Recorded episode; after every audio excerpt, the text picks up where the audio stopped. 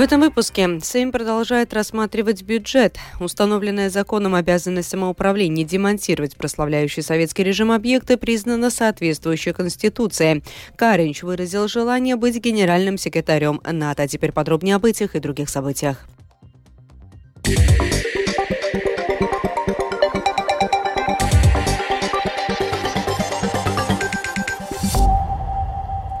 Сейм продолжает рассматривать в окончательном чтении проект госбюджета на 2024 год. Сегодня все вопросы абсолютно точно не будут рассмотрены. Предложение продолжат обсуждать завтра, вероятно, и в субботу, ведь общее их число превышает 400. Сегодня парламент уже принял ряд связанных с госбюджетом законопроектов. По множеству предложений состоялись яркие дебаты. На заседании на протяжении всего дня следил Михаил Никулкин. Подробности в его сюжете. Во второй части сегодняшнего заседания депутаты говорили об акцизном и подоходном налогах, том, что для всех микропредприятий теперь установлена единая ставка в 25%, демографических и социальных проблемах и многом другом. Острую критику вызвало решение правительства взимать налог с влажных салфеток, содержащих микропластик. Эти салфетки используют и для детей, и при уходе за людьми с инвалидностью и нарушениями моторных функций, поэтому вопрос является важным для латвийского общества. Налог будет составлять более 12 евро за килограмм продукции. Это недопустимо, считают авторы предложения к поправкам из оппозиции. Они предлагают снизить сумму налога до 1 евро 20 центов за килограмм. Вот как на цены влажных салфеток в магазинах повлияет нынешнее решение правительства, по словам депутата объединенного списка Андреса Кулбергса. В пачке 120 штук. Она стоит 2,63 евро, в зависимости от магазина. Ее масса 520 граммов. Пачка 3 евро, налог будет 6,20, то есть пачка будет стоить 9 евро 20 центов? Вы вообще нормальные? Вам кажется, что это адекватная цена повышать стоимость продукта на полке в три раза одним налогом? Как мы поддерживаем демографию? Я хочу сказать, что эстонцы раньше ездили к нам покупать алкоголь, а теперь мы поедем к эстонцам покупать эти салфетки? Вы хотите, чтобы мамочки ехали за ними туда? На это возразили министр финансов и некоторые члены коалиции, объяснив, что налог призван способствовать зеленому курсу страны и мотивировать жителей покупать продукцию без микропластика, хоть она и дороже. К тому же налог будет касаться лишь тех компаний, которые не присоединятся к схеме общего оборота отходов и по сути является санкцией для недружественных природе предприятий. Все предложения оппозиции по данному вопросу были отклонены. Много говорили также об установленной на свежие овощи и фрукты ставке налога на добавленную стоимость на уровне 12%. Ранее она составляла 5%, однако правительство называет данное повышение компромиссным, так как изначально планировалось вернуть ее на уровень в 21%. Множество претензий прозвучало в адрес Союза зеленых и крестьян, как соавторов этих неблагоприятных для фермеров поправок. В защиту разработанных правительством поправок и против предложений депутатов оппозиции выступил министр финансов Арвилс Ашараденс Новое единства.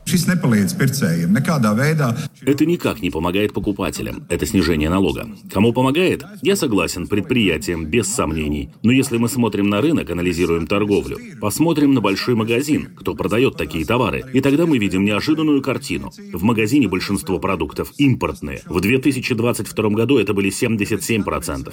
В 2023 году это будут 80% товаров. И если мы смотрим, получает ли эту субсидию торговец, да, он получил такую же поддержку, как латвийский производитель. Этими действиями мы субсидировали импортеров и крупные магазины Латвии. Как и в других случаях, предложения оппозиционных депутатов к поправкам не нашли поддержки среди большинства парламентариев и были отклонены. Заседание Сейма по рассмотрению государственного бюджета на 2024 год продолжается. Ожидается, что дискуссии продолжатся и завтра, так как депутаты договорились не работать ночью и не заседать дольше, чем до 9 часов вечера. Существует вероятность, что окончательно главный финансовый документ страны может быть принят парламентом в субботу утром. Михаил Никулкин, служба новостей Латвийского радио. С 1 марта следующего года будет повышен акциз на алкогольные напитки, табачные изделия, их заменители, а также продукцию, связанную с электронными курительными устройствами. Такое решение сегодня принял Сейм. Целью поправок в закон об акцизном сборе является увеличение доходов бюджета для обеспечения дополнительного финансирования здравоохранения, безопасности и образования. Во время дебатов в Сейме о повышении акцизного налога депутат Айнерс Шлессерс от оппозиционной партии «Латвия на первом месте» выступил с критическим заявлением. Es alkoholu un cigaretes nelietoju, līdz ar to es nezinu. Я алкоголь и сигареты не употребляю, потому я не знаю, какие цены на алкоголь, поскольку ко мне это не относится. И я с радостью поддержу предложение, которое в принципе запретит алкоголь и сигареты. А вы сейчас повышаете акцизы, чтобы было как бы хорошо. Но если мы будем говорить по существу, то если вы не голосуете за полный запрет на алкоголь и сигареты, то нужно всегда смотреть на то, с какой цены начнет расти контрабанда. Начнется так называемый левый рынок, который до сих пор ведет на центральный рынок. На сегодняшнем заседании Сейма, посвященном дебатам по бюджету, премьер-министр Вика Сыланя призвала депутатов больше обращать внимание на борьбу с насилием, защите детей и в целом решению социальных вопросов. Debatējat. Un... Дорогие коллеги, вы хорошо спорите. Приятно слышать, что мужчины отстаивают пособие по рождению ребенка. Я была бы рада, если бы вы также горячо отстаивали Стамбульскую конвенцию. Как оказалось, вы слишком хорошо знаете, чего хотят женщины. Если вы знаете, чего они хотят, то я могу похвастаться. Я родила троих детей, и вряд ли они родились потому, что было большое пособие. Дети рождаются тогда, когда женщина знает, что у нее будет работа работа, садик, школа, безопасность в стране. У нас очень много потерянных детей, которые, к сожалению, выпадают из систем, где родители не могут о них позаботиться. Я не обещала менять межведомственный координационный центр, но я обещала, что инспекция по защите прав ребенка видоизменится. И она поменяется. В будущем будет называться Центром защиты детей. Семьи, у которых дети с инвалидностью, получат доплаты, очень долгожданные и необходимые. И у меня вопрос. Что делают депутаты в комиссии по социальным делам? Вы ждете план Минблага по этим доплатам, но сами не верите в то, что делаете?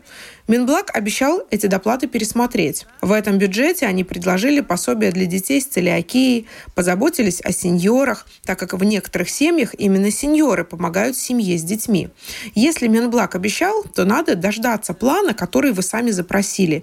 И не надо здесь говорить о вещах, которые, как вы прекрасно знаете, невозможно сделать за год. Runāt par lietām, jūs labi zinat, nav izdarāms vienā в начале лета госканцелярия уже подсчитала, какую зарплату положено госчиновникам в 2024 году, пишет Нет Григорита Авизе. Так, зарплата президента, спикера Сейма, премьера, председателя Конституционного суда и председателя Верховного суда до уплаты налогов в 2024 году составит 8440 евро в месяц, не считая надбавок.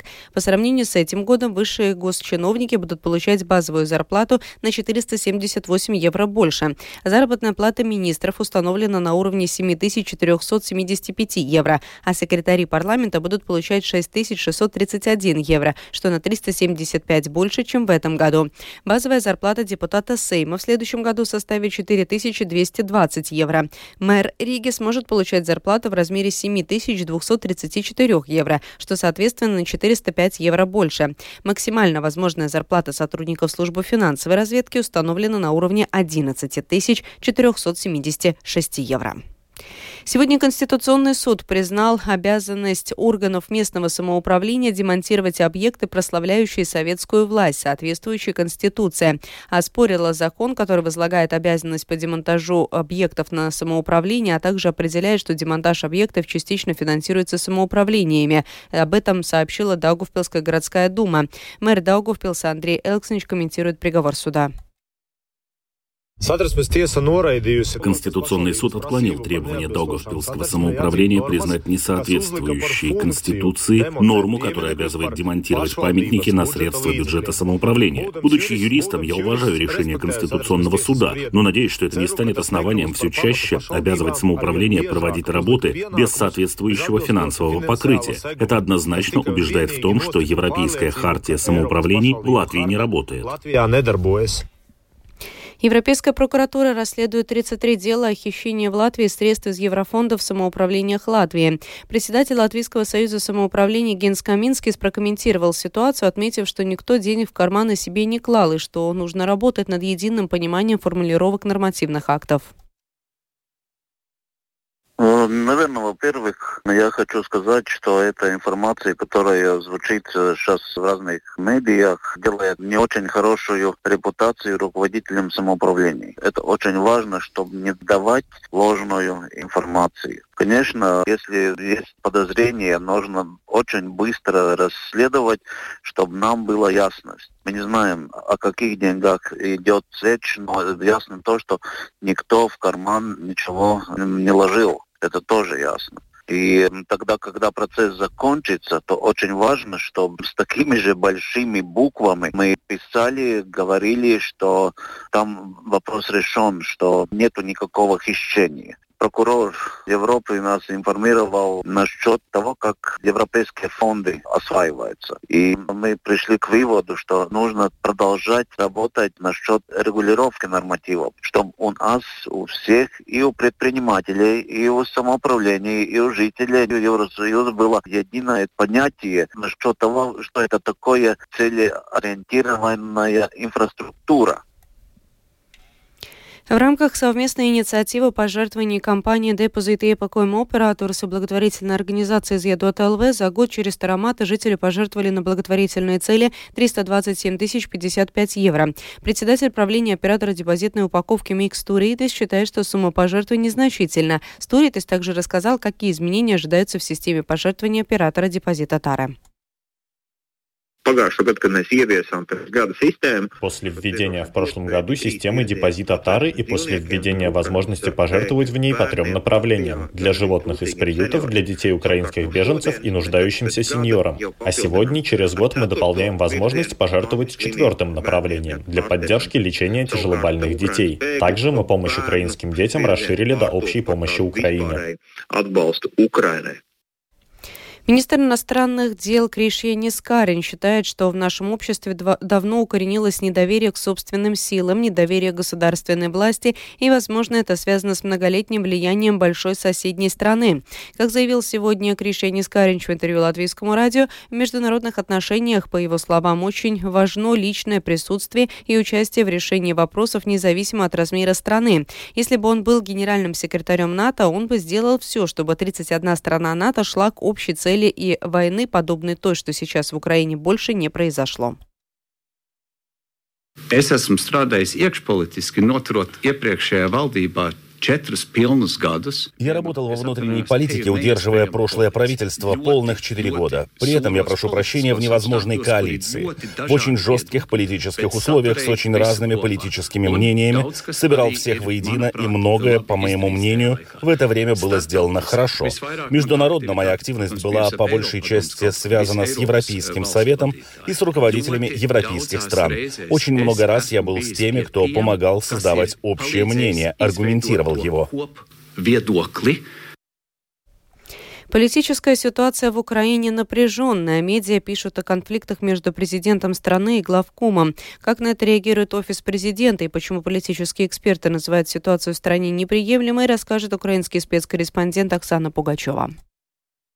В последние недели зарубежные СМИ обсуждают якобы имеющий место быть конфликт между украинским президентом и главкомом ВСУ. Между тем, ни одна из сторон не подтверждает наличие такого конфликта, а офис президента Украины все подобные заявления называет работой на Кремль. Михаил Подоляк, советник руководителя офиса президента, заявляет, что между Зеленским и Залужным идеальные отношения. Общение на уровне президент-главнокомандующий командующий идет ежедневно.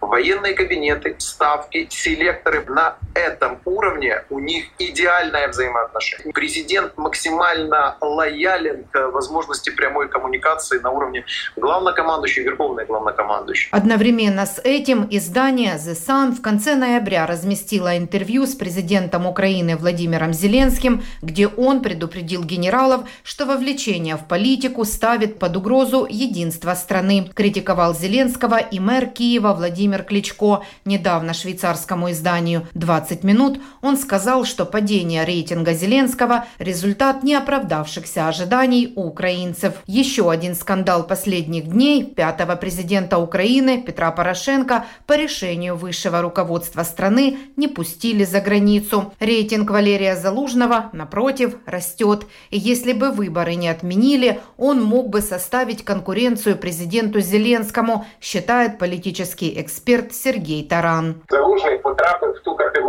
Залужный попал в ту категорию людей, которые, если бы участвовали в предвыборной кампании, могли бы составить конкуренцию действующей власти. Это возможно и раздражает некоторых представителей власти.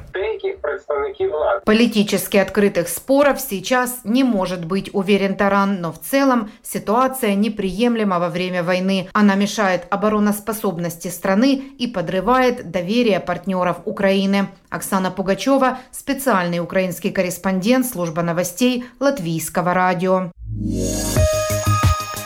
О погоде в завершении. Этой ночью по будет пасмурная погода. В западных и центральных районах пройдет снег. Дороги будут скользкими. Ветер восточный, юго-восточный 3-8 метров в секунду. Температура воздуха ночью по Латвии составит от минус 6 до минус 11 градусов. А днем будет преимущественно облачная погода. Во второй половине дня местами с прояснениями. Во многих местах временами пройдет снег. Дороги будут скользкими. Ветер юго-восточный, восточный 2-7 метров в секунду. Температура воздуха днем составит от минус 3 до минус 6 градусов. Восточный восточных районах до минус 9. В Риге будет облачно, во второй половине дня временами с прояснениями, временами небольшой снег. Ветер юго-восточный, восточный 3-7 метров в секунду. Температура воздуха в течение суток в столице завтра составит от минус 5 до минус 7 градусов. Медицинский тип погоды второй благоприятный. Это была программа «Сегодня в 19 7 декабря». Продюсер выпуска Дмитрий Шандро провела Екатерина Борзая.